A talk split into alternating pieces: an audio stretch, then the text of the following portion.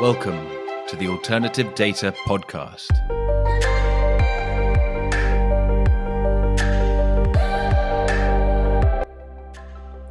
Welcome to the Alternative Data Podcast, powered by Exabel. I'm Mark Fleming Williams. In this episode, I speak to Jeremy Baksht, former head of alternative data at Bloomberg, angel investor, and general alt data celebrity. In our conversation, Jeremy and I talk about his introduction to alternative data, his time at Bloomberg, his investment priorities, what he sees happening in the fast moving technologies space currently, and his vision for the future of alternative data.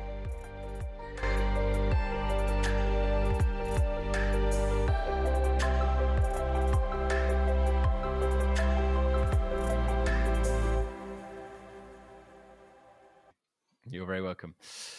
Jeremy, you, as I say, are something of a of a big beast in the alternative data space. Um, it's uh, it's a very familiar name. You've got a huge, kind of huge LinkedIn presence and following, and and uh, a lot of events, and and you're you're very much you will be a familiar face. Um, so let us go back. Let's uh, as I as I kind of like to let's let's go back a little bit and just understand um, where that's come from. um, and I think probably that is that probably begins with with with Bloomberg. Would you say it was um, you were global head of alternative data for Bloomberg?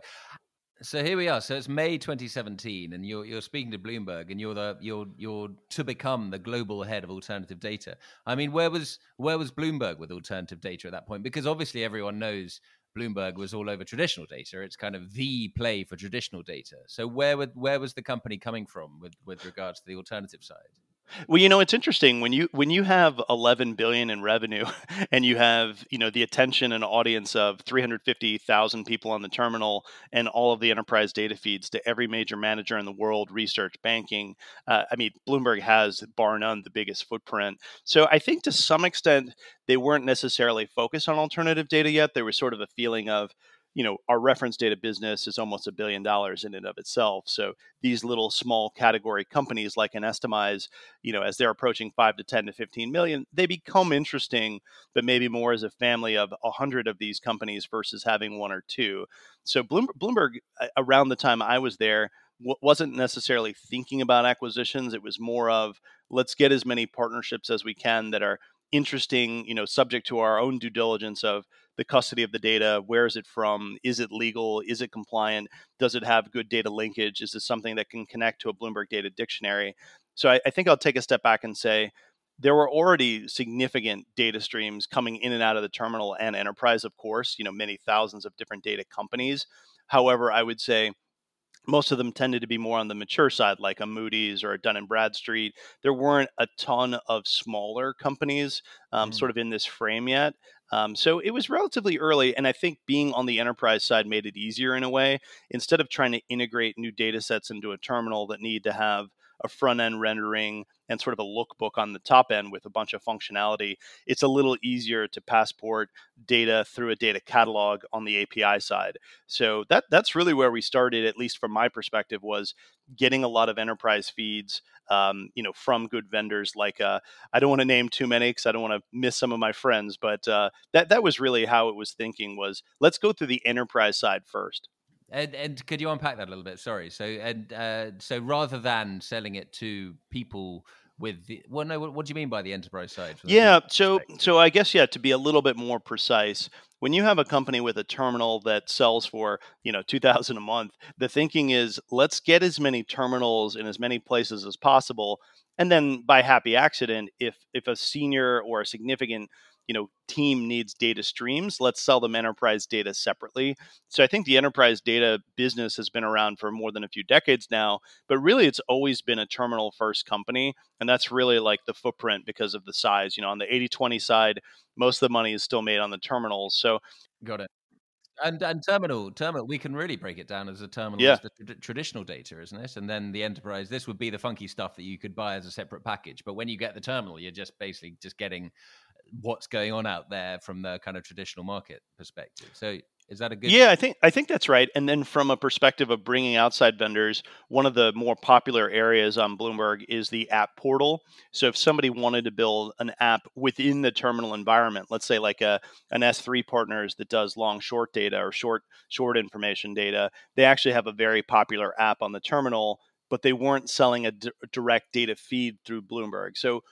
I, I guess I would think about it as there's a platform and a terminal. Is it like a like a marketplace more?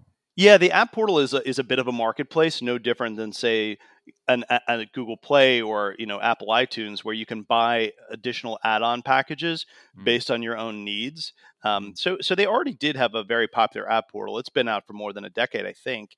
Um, mm. so that that was the path. If you had an interesting data set and you wanted to you know deploy an app in the Bloomberg terminal, that was something that was definitely happening. Whereas if you had sort of a new data set, let's say um, you know, Yodlee is is a good example. If you had a very rich and deep credit card data set, you're going to go straight to Yodlee. You're not trying to buy it off of the Bloomberg side, whether that's through the terminal or a, a download into Excel or through an API.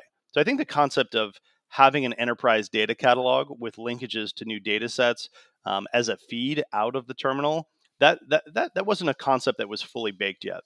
I feel like Jeremy, from previous conversations, I feel like a lot of your role might have been kind of data scouting in terms of getting an understanding for what's out there in terms of what potential alternative data sets could be introduced and, and, and making that connection. Um, is that true? And also, were you were you seeing the kind of the buy side part of it as well and seeing the clients and, and what kind of clients are we talking about? Look, I had an excellent time. It was a blast. I was able to meet with great vendors and try to find the ones that were coming up the curve and, you know, sort of past that moment of having five to 10 clients. Um, so I was able to meet with some of the really cool vendors. And then on the same side, was able to meet with a lot of the great hedge funds, banks, asset managers, equity research, um, you know, sides of these businesses and to sort of understand, like, what are you looking for? You know, if you, if you go meet up with a, a traditional long short manager, one of those PMs might tell you, I need jobs data. I need commodities data. I want location data. I want inventory tracking, construction planning. I want real estate. I think to some extent, you're almost driven by the quantamental deep understanding of an industry. So let's say bottoms up, for example, you, you buy into REITs. And if on a mall REIT, a location data set can tell you how many people are walking daily into each location of a mall, you do have some perspectives around what is the sort of stickiness of the client base what is the stickiness of having tenants in your mall and if you try to re-up are you going to be able to push harder um, on the pricing side? So I, I, think it i think it's really born out of what questions do you want answered and by getting the chance to meet with the top you know chief product officers chief information officers all the way down to some of the heavier users of data i was able to get the perspective from top down and bottoms up of what would be interesting that you're not already getting yeah. Um, and why? Who would come to, to Bloomberg for this? Because Bloomberg is obviously a huge player, and it's a and it's a familiar name. But uh, is there a specific? Was there a specific kind of um, uh, profile of, of the type of company were they the the big the big Bloomberg clients who come to Bloomberg for everything else? So why not us for this as well? Or was there a was it is it like a gateway to alternative data? I've heard of this alternative data thing. Can you help? Have you got anything here? You know, what was it, or was it was it just a cross section of the market? It's a great question. I would say it was it was both push and pull. So one of the things that I really enjoyed about my role was I think I was a bit of a, of a chief evangelist in a way. You know, product marketing that Bloomberg is in alt data that does have an alt data platform and it is becoming very relevant. I think the more we pushed on the conferences and webinars, the more we were able to see more pulling in client interest versus pushing it out. So I think my first, you know, my first year it was a lot of pushing, you know, contacting the heads of each of the sales team and saying, "Hey, if, if I'm going to go to Dallas, who are the big funds in Dallas? Who might want to meet with me and talk about their needs or what they already have?" So there was a little bit of let's work with the sales team to talk to some of the friendlier clients and and get some of their business requirements and turn those into a platform. And then on the other side, once we got some popularity, it was a little bit more. I did get a chance to go out to Asia, go out to Europe. It was a little bit more of, hey, people actually think we might have a catalog. Let's talk to them about what data sets we have. And I think one of the, you know, the, the, the business has a lot of competition, of course, too. Every major financial data platform now has some framing of a catalog. There are some cloud services companies that have gotten deep into it, of course, as well. So mm. I, I, think maybe six years after I dipped my toe into this, I would say alt data is hanging off the walls, right? Mark, you and I always talk about is it uh, external data? Is it big data? Nothing's alternative anymore. It's just data not sourced from one primary location. So if mm. you're monitoring Tesla, this is data that Tesla isn't putting into a 10K, but having said that, if we get web crawl DMV information by district or by zip code, we might be able to see how many Tesla license plates just showed up in uh, the state of Arizona if we have some good web crawl data. So I, I, think it's a little bit of push and pull, and then trying to look around the edges of, of what else can you find on the internet or through some other external source. It's a, it's a, as you say, it's a conversation that we've had before, and the question of, you know, when does alternative data just become data and and personally i i feel i feel i'm clinging on to the alternative data phrase partly because it's named my podcast but also but also because it i think it has such a wonderful um uh kind of uh, naming and it's a group aspect in terms of the minute you you say you're in alternative data, then everyone else who's in alternative data recognizes what that means. You know, it, it's not a gigantic world yet, the the alternative data world, but it's been growing obviously. But it's a it's a wonderful kind of identifying term. And the minute you, as you say, and external data is another possibility, which is more used on the corporate side. But if you do just use the word data, then you're at risk of being lost in the massive tide. There's a data just means everything, you know, and, and the risk is that you won't be able to find your people who are like you in this within within the stream. So I'm I'm kind of wary of making that step because it feels like you don't want to do, do it too early because then you'll lose your ability to find each other. Well, I mean, one thing that also is really interesting for both of us, and the reason I think both of us have been really attracted to the space is if you believe in the research that says in six six to eight years you're going to have a twenty billion dollar market of alternative data within financial services, you're going to see that it's it's really happening. And in fact, I would say financial services now is typically considered the second largest employer of data scientists in the world. Mm-hmm. Financial services, you know, outside of core tech, really are embracing tech at such a rapid speed that the crossover is inevitable and it's happening and you're going from early adopters like large hedge funds and quant asset managers to truly pushing through the entire you know financial services category. You've got private equity firms now calling me asking me about which data sets they should get into venture capital insurance and banking. Yeah uh, the, the, there is an endless array of conversations you can have. Now if you're a venture capitalist you might use external data sets to look at private companies which ones are breaking out which ones are employing more people. Um, you know you might want to work with like a revelio labs on the job side to see what is the supply of data scientists at a particular company you know and matching that to are they going to be able to deliver the products that they claim they're going to deliver?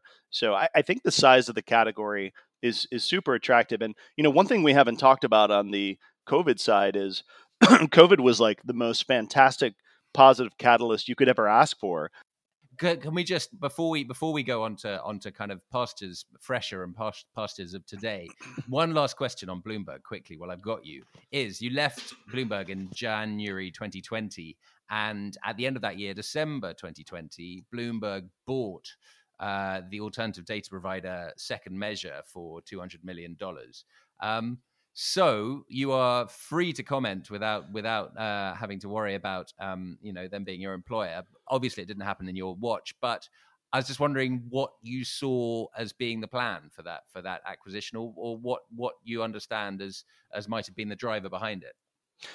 You know, I, I, I love the uh, the fact that they did that. I think you've got the entire data and analytics category going under heavy consolidation. You've got S&P and IHS Markit merging, LSE and Refinitiv merging. You've got a lot of deep deep pockets, you know, merging and trying to consolidate the industry into uh, you know, it is an oligopoly and it probably will never be a monopoly, but you've got a lot of mergers happening. So if I look at the landscape of really successful businesses, CB Insights, Earnest, Circle Up, YipIt, SimilarWeb, you've got some great names out there that are still sort of independent. Second measure was a very, very logical add on for Bloomberg, given the depth of the transactions data that they have. And I think using it as a landing platform to advance the analytics side of Bloomberg alternative data is really clever. Um, right now, I think on the Bloomberg Alt data side, what I was describing was some linkage back to tickers and some linkage back to core Bloomberg data sets, but I wouldn't say there's a deep layer of analytics on top. I think Second Measure is a sort of a best of breed business. I like the management team there. I've been friendly with them for a long time. Um, so I, I, think it was a really smart bolt on um, because if, if you have sort of the DNA of the engineering side of creating better products and creating deep analytics, and then you also have core transactions data you didn't have before, it looks like a really smart acquisition. And I do think you know, I can't comment too much because I still have a lot of friends there, but my mm-hmm. suspicion would be you start with one and there's a little bit of a domino effect of cornering the market. Um, you know, if you want private company data, PitchBook was acquired, but CB Insights is out there. Um, I don't I don't know if Anand's really willing to sell the company today. He loves running it, but there are only a handful of really deep and good assets in each category. So no question in my mind that Bloomberg and the other major players will be gobbling them up. So, uh, look, a, a, great transaction. Hats off to that second measure team for getting ahead of it. I mean, they were in the game, you know, a decade or so ago. So, mm-hmm. I, I, think it's a really interesting one and probably one of the many dominoes to fall. Bloomberg is not typically very acquisitive. IHS Markit and others are very acquisitive. So. I think that, that you're going to start to see Bloomberg getting a little bit more acquisitive that brings us on, I think, very neatly to uh, your newer life, which is um, well, I think you've got lots of lives at the moment, but I but I think your your investment life. You are an investor yourself um, in in various companies. Uh, would I be right in saying that they're generally data companies? Data is is your investment kind of. Um, your investment playground. But um, uh, what do you? Could you tell me a little bit about that? What kind of what kind of investing are you doing? Uh, Mark, I, I, I love the fact that um, you you get you get me very well. So I think over the years I had the chance to angel invest in a few companies. My first was nine years ago, a telemedicine company, SiriusMD, that's raised now a Series C. A good friend of mine from high school who's just exceptional told me he was going to start a company and I was the first one of the first checks in because I knew he was going to really make it in life and and he certainly has the company's doing super well. So I think it was one of the first times where I realized private company investing is you know super can be super risky particularly if you're early but if you really believe in somebody or the mission it's something that I've really enjoyed doing. So I I've been trying to do let's say 2 to 5 private investments every year for the last decade and I think now I can look at my portfolio of you know maybe four dozen companies now with with a lot of pride and a lot of excitement. Um, you know, I've had some near misses, um, but I've got some really interesting stuff in there. So I, I would tell you that I was a little bit more generally enterprise and SaaS and fintech for my first few years, but now that I've become kind of a data junkie every company I've played with the last three, four, five years has been very, very data driven. In fact, um, I launched a, a, small micro VC with two colleagues of mine, two, two good friends of mine, uh, to specifically invest in data powered startups. So I was doing it solo for a long time. And then now, over the last year, we've actually already invested in 15 companies, and all of them are very data driven. Um, Nomad Data is a leading yeah. enterprise data catalog. Revelio Labs has made a lot of splash on workforce yeah. analytics. Um, so, so we've been getting into some really great companies. I think the thesis for us generally is we like the seed stage where there's already a product built. Maybe there's some early revenue or a handful of million of revenue, but I like to play in that seed area where I, I don't know if I have the stomach to be a full angel all the time. You know, that can be a tough road. But on the seed side, if you already have a nice product and a few clients, that's a fun place to play. Um, What's a, so what's, I, I, full, yeah. what's a full angel? Is that um yeah? It sounds like this sounds like Greek mythology where you only have demi, demigods. well, you know the the convergence of the operator VC is a super interesting category. I mean, you can go on AngelList now and find three ex alumni from DoorDash or three friends from Google or you know, in my case, three friends from very data driven backgrounds coming together and creating kind of micro VCs. And I do think the operator VC model makes a lot of sense because you're already in the field. So for me, you know, I met Revelio Labs CEO Ben uh, maybe five years ago. So I was already meeting him in the context of potentially working with Bloomberg or otherwise, and I became to some extent maybe an informal advisor to him. And I did end up angel investing in him, and then now having the chance to do a bigger check alongside of Barclays and K20 and some other great people like Michael Recce. Um, it's really, mm. you know, I think that's edge, right? If you know a space really well, you know the category really well, why not start picking winners? I think it's the best way to have some deep, you know, deep alpha Um, and w- what we look for, as I said, was a real angel is often somebody that believes in somebody pre-product and i think that's fine if you have millions in the bank and you're, you're sort of agnostic if you win or lose you're helping that you know you're helping that individual entrepreneur and you're okay with failure 95% of the time or greater. Um, i think right now in my life i have the gumption to take a lot of risk but seed stage particularly on the product built side is, is much safer Sounds good. Jeremy, just to say now, if you do have any interest in taking a part in a uh, very successful podcast, then um, then you do have my details. very available. But um, more uh, carry on quickly. Is there anything which so what do you look for? So uh, so uh, we're talking combining for connecting features we're talking data generally and a lot of a lot of a lot of the names you just mentioned actually have been on this podcast. So it's a sure. very it's very, very you know revelio uh, michael recce people like that. Um what is it are you would you say you're looking particularly within the alternative data space? And and kind of what's what's a what's a plus for you? What's and what's what's a turn off as well yeah, so you know, I, I, I confess the alternative data space is where I started. So some of those familiar names I provided are in that space. But what I'm finding more and more is that I like autonomy, I like AI, and um, you know, feeding machines and autonomy has become even more interesting for me. So some of the more recent investments have been more on vision, vision vehicles, predictions. Um, we've we've got some that I haven't announced yet that are completely outside of alternative data. Um, you know, there's a company called Keys, for example, that's a GPT-3 AI text writer, and it's a plugin to the dating apps to sort of solve the cold start problem. It knows a lot about your background no. and it gives you suggestions. No, that's yeah. Yeah, the AI, my AI will talk to your AI based on my profile, and we'll figure out if there's a match. So there will probably be some great alt data coming out of that, but for now, it's really solving dating. So they'll start talking. So my AI will talk to you. Well, um, well, let's anyway. my AI will talk to a another person, or someone's AI will talk to someone else's AI in order to uh, discover there's a match, and then if there is a match, then they may say I'd set up a meeting, or they may work out that it's worth talking to each other properly, or they may say, like a like a host or hostess at a party, kind of saying, "You must meet this person because you have this in common." Or uh, has it has it has it taken it forward to the next stage in terms of how the how the well, at least in that particular case, it's still a bit human in the loop, meaning it will help you guide some conversation and some texting, oh, but oh, no. the other party doesn't necessarily know that you've got the the keys plug in. So it's still it's still a little bit of vaporware slash human in the loop, but I think it's really cute.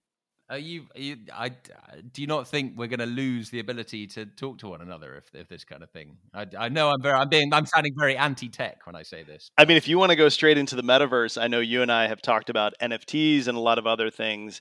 Um, I think creating new personas is something that just happens, right? Like my eight year old son and his friend were over yesterday with their Roblox accounts, taking my real cash, turning it into Robobucks, and buying skins and clothing and different accessories for their Roblox so they can interact with each other while they're in the same room together on two separate iPads. So I do feel like the march of this whole metaverse category is is upon us and and advanced by covid you know? People want to play with each other but they want to do it from a safe distance. So i think all of this is accelerating at the same time so potentially, so metaverse, as you say, is a buzzword on on particularly Facebook's lips, but a lot of lips. Um, and uh, but you're you're picturing perhaps that someone might create their new persona and perhaps have a have a kind of uh, metaverse wife or girlfriend uh, who is a separate you know you you've created this persona this dating persona which isn't yours you know you're you're it's it's all it's all artificial. I, I, I feel sorry. I'm I'm getting completely caught up in this. This is yeah. hey, I, I mean, I I confess I turned 45 this summer, and sometimes my head's in this stuff and it makes sense to me, and other times I just think it's all nuts because I'm still very much a people person. In fact, next week I'm going to Salt uh, Battlefin uh, for three days, and I can't wait to see you know the hundred or so folks I'm close to in this industry. So I, am mm. still a little bit old school. I like seeing people in person. Yeah, absolutely going back then to current uh, current interest in in tech. I mean, am I right in saying you are somebody who is who is quite with quite with it, quite quite with the trend, quite quite with a with an ear to the ground?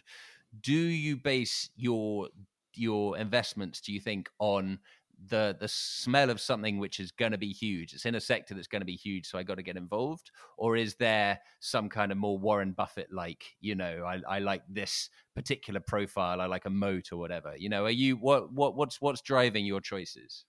I, I am very much a bottoms up investor in the sense of I look for companies that already have some initial traction, but I do like cutting edge tech. So, for example, anything that can be automated should be automated. I think the uh, Martech category is one I'm learning a lot more about. I What's think yeah, so in marketing tech, you've got a lot of autonomy on uh, you know selling products. So let's say, for example, liquid death is a new type of water that came out. I have no idea why somebody would want to spend five dollars for a liquid death water versus mm. filtered water, but the brand is so um, you know the brand is so compelling for some that they're rabid users of liquid death. So when I say automation, what I mean is you actually have platforms now that plug in similar to like a hot HubSpot, but even more advanced in the sense of let's say you want to you know hit a demographic of 18 to 34 year old you know young men in the west coast you can just plug in your personality preference and the tool will do everything for you. It will take your budget the size of your budget how many people you want to hit how many impressions and then there's the lifetime value to customer acquisition cost multiples. As long as they're attractive multiples you're willing to hit the bid. So what i would say is instead of having a team of marketers um, come up with all of the copy and come up with all the destinations for mar- marketing ads liquid death can be using some of these new platforms. Um, metadata.io is one uh, that I think is really interesting. Uh, you can literally just plug in the brand, the performance, your attributes, what you're looking for, and it will cascade ads across every platform until the money runs out. Um, so uh, those are the types of things that I like. Autonomy. Um, I, I, I do think there's a lot of UBI and other considerations around human condition and keeping humans purposefully motivated, but I do think the elevation of work um, to its essential creative art that can't be replicated is more interesting. So, bottoms up, the, the thesis of autonomy is very interesting. Now, the Warren Buffett side that you mentioned, I do have a 10 year outlook. I can't call cycles. I don't know where macro is going. Every time I think real estate prices, all assets can't go higher. They just keep going higher. Now, that bubble may break at some point, um, but I'm not a macro caller. All I can see are what do people like doing. So I think I'm much more of a behavioralist and looking 10 years out. Um, and that that's why I, I, I like this seed series A category where you're sort of picking winners in a portfolio that might have deep, deep relevance in five to 10 years. You're not necessarily playing for two years from now. I, I mean, look, you could just put money into the S&P or FANG and have done incredibly well the last few years. I'm not necessarily convinced that that's that's a permanent state. You know, we've seen this movie before. So I like human behavior and being a lot more bottoms up on what do humans like to do and how can it be more automated? How can you get them the services they need? You do have the um, so you do have the the credentials in my eyes of having been the first person to mention NFTs on, on my LinkedIn feed, and now and now I see nothing nothing else. It's it's the amount of money that seems to yeah. be flying around. I mean, well, actually, before before we move on from that, I mean, right at the moment, I'm wondering if the amount of retail engagement in the markets is is a real sign of of you know late stage. Um, you know, this the just the amount of people driving the stocks, people buying and selling the the crypto, buying the you know, it feels like it's the kind of thing which people who feel they can't get hurt do just before they get horribly hurt or am i is that too sweeping? What, what's your just this is an instinctive take really isn't it? Yeah no look i i don't think you're wrong. I think the challenge for most is that the traditional you know how old are you? Uh, do an equity bond split based on your age. I think the wealth management preferences of 20 30 years ago all that portfolio management related financial advisory stuff has been very challenged by the fact that equities just keep going up real estate keeps going up everything just keeps going up. So if you need uh, you know some excess leverage or excitement the crypto markets are open 24 7 i've been very attracted to the crypto markets since i was exposed to it um, I, my first company was backed by the New York Stock Exchange, and I sat next to the Bitcoin Center in 2015. And every day I would like listen to some of these people talk and start to follow their narratives on Twitter. And I was so confused. Bitcoin was 200, then it was 1,000, then it was 200. Uh, I did follow the narrative until I got a little bit more excited and moved into the space personally. Um, but I, I do think that people are just looking for you know, I'm not saying the quick buck, but this year the whole Wall Street bets, you know, meme stock stuff mm-hmm. has just gone absolutely bananas. So if you want a market that is 24 seven, that's bleeding edge, um, where you can choose, uh, you know, a, a, new type of security, uh, it's an, it's tremendous. So the the layer for most of NFTs is Ethereum. A lot of Solana uh, investors are coming into the market now. Solana went up, I think, 20% yesterday. What market can you find that has has the gains? Uh, and of course, sometimes, and no, I'm not going to say it's an annual washout, but washouts do come. Um, but it's a it's an exciting casino. Um, I don't know if you saw, but there was the Bored Ape Yacht Club, um, which is 5,000 apes. Uh, it's gone so well that the there's a collection of 101 NFTs being sold by Sotheby's now and I think the last quote I saw was 20 million. You're going to spend 20 million dollars on 101 JPEGs of an ape. you we've reached, we've reached my limit for nonsense. I'm afraid that's, uh, that's it. we've got to let's we've got to bring it back to the real world. This is too much. Um, hundred percent. Yeah, it's a, it's a strange time. Uh, can we bring it back to uh, to alternative data, which is kind sure. of where we began, and it's and as you as you said a few times, it's kind of it's your alma mater in a way, and, and where you were where you were grown in in this space. Um, where do we see the next five years for alternative data? You've talked about the explosive growth potential that's been that's been written about. Um, where do you see the the big leaps being made? Are we can you see big players driving it, or is it a perhaps consolidation among small players, or or perhaps does something major happen from the kind of the middleman space, the facilitator, and and have you got a have you got a vision? Again, you're not going to be held to it, don't worry. Um, but uh, have you got a kind of an opinion on on on where alternative data is going and how it might look? Yeah, you know, I I, I want to draw out six categories super quickly. So you've mm-hmm. got financial data, Bloomberg, FactSet, S and P. You've got big tech, Amazon, Snowflake, Microsoft, Databricks, Google. You've got software companies like Nomad Data. You've got conferences like Battlefin. You've got exchanges, CME, NASDAQ, LSE. You've got boutique shops like Yipit and M Science. I think they all have a place. I, I think the point of origin and what you need is different depending on your situation. If you're a, a quant that really needs high speed and tick data, you might just go straight to the exchanges or you might use one of the traditional financial data players. If you're a classic long short manager that really wants to understand tech very well and you've got 50 tickers you cover and you're sort of cost agnostic, you're going to go to Yipit. Um, so I, I, think we are seeing some of the specialty players becoming very large, and um, so I, I think if you're if you're plugging in the cloud and all of your services are in the cloud and you can get what you need off of Amazon. You know, you're going to go to Junto um, and Redshift, and you're going to do the entire stack on Amazon. If you're really much more analytics focused, you know, you might use Databricks or Snowflake. Um, so I, I, think it's almost like use case dependent, and we are seeing players emerge that are the leading players. Um, so where do I see the next five to ten years? I see an oligopoly amongst the three financial data players. Uh, big tech definitely coming in and being more and more relevant, particularly if you can get one bill. You know, here's your cloud, here's your data, here's your compute all in one place. I think uh, data hunters are getting more automated, like a Nomad Data having a data catalog to collect and connect all of the interesting vendors and help you understand which ones might have what you need.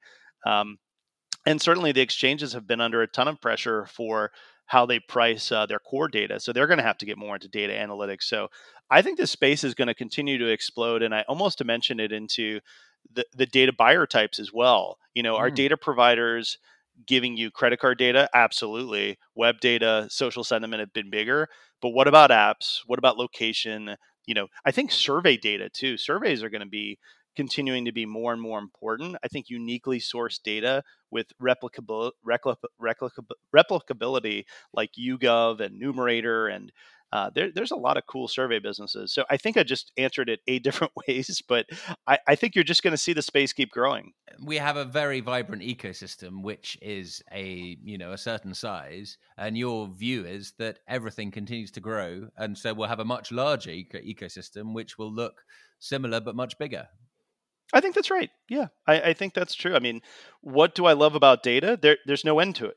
It's a very uh, egalitarian and democratic view, Jeremy. You're not putting any anyone's noses out of joint. You're not picking any winners. It's it's uh, well, you may I, you may possibly be right. I I I can you think and and you I I this could be a little bit of an unfair question to to throw at you out of out of nothing, but can you think of a previous um, sector which has grown in the same way? Like, is is there? A, do you do you have a kind of historical read across that you that you kind of use for alternative data when you're picturing the space?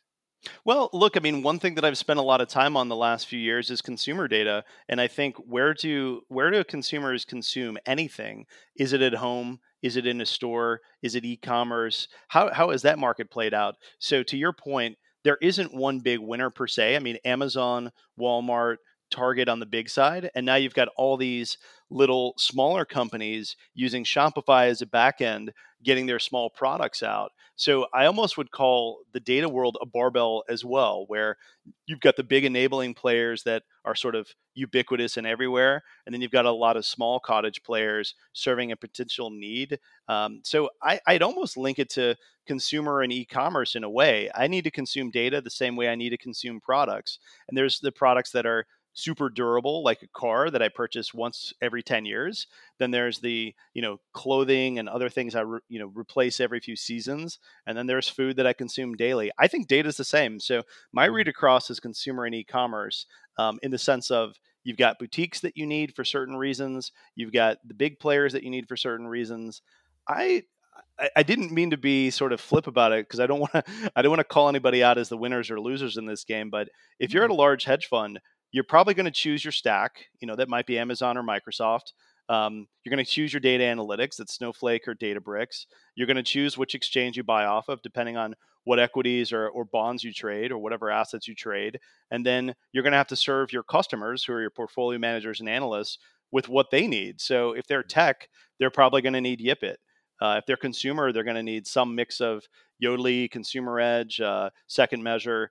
So I, I, think it's is that a good read across? Yeah, yeah, yeah. Sort of testing it with you. I think it's a clear it's a clear vision that you lay out. I think that's I think that's it's very neat. I think and all of those places that I've I was a bit flipped myself by uh, by just saying that things things won't change because all those places are kind of in an embryonic fat um in an embryonic situation in some ways. They're all kind of it's like early Earth type thing. They're all they're all finding their feet. Um and and you know what what you're describing is a functioning ecosystem in a way that doesn't hasn't happened yet. You know, you're it's it's the vision of of you know everyone going and using the snowflakes and in the way that snowflake wants to be used. You know, it's it's these it's it's it's it all kind of coming through and and and and taking shape. So I think it's I think it's a I think it's a it's a it's a beautiful vision. So let's hope it happens. I just want everybody to win so we can all win, right? Like I'm an enabler of information and analytics, uh, no different than I'm a consumer of, of travel and goods. Uh, you know, how many people need a Saks Fifth Avenue shopper, personal shopper in person to uh, to help them navigate eight thousand dollar handbags? You know, not too many. Um, maybe my wife, but not not not too many.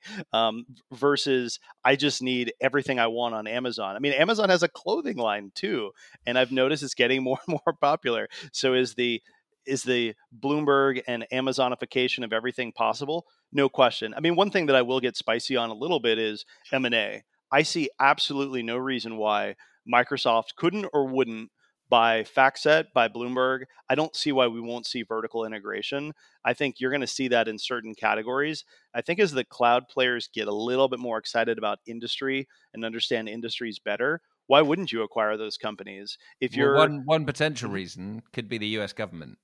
Could, could could be, although they've been letting things slide, right? I mean, Amazon now, sort of touches everything and doesn't pay taxes, and that's not a political rant, but I, I think yeah, the no, uh, oligopolies maybe. are getting bigger and stronger. Yeah, I think Jeremy, we could talk forever, uh, which is a great thing. Is there anything which uh, you wanted to talk about which we haven't discussed? I think the only thing I would mention is DataFrame Ventures is always looking for interesting data related companies. And harkening it back to alternative data, I do think learning from hedge funds and testing yourself with some of the toughest customers in the world and then expanding into federal government you know agencies or corporates. That's that's really interesting to me. So when we say alt data, I sort of feel like you start with financial services to prove your mettle, and you've got some ready to action clients like the top 20 hedge funds. And then if you have really good data and really good analytics, then you spiral out into corporates. I mean, that's sort of logical. So um, I guess I would just put in a plug for myself and say, if you're an interesting data company and you've got some traction and you want, you know, an advisor or a friend or an investor, you know, reach out. You know, I, I really like meeting companies, and I've met hundreds over the years now, and think I've got a pretty good lens to to help. So I definitely want to be a facilitator for the growth in this industry.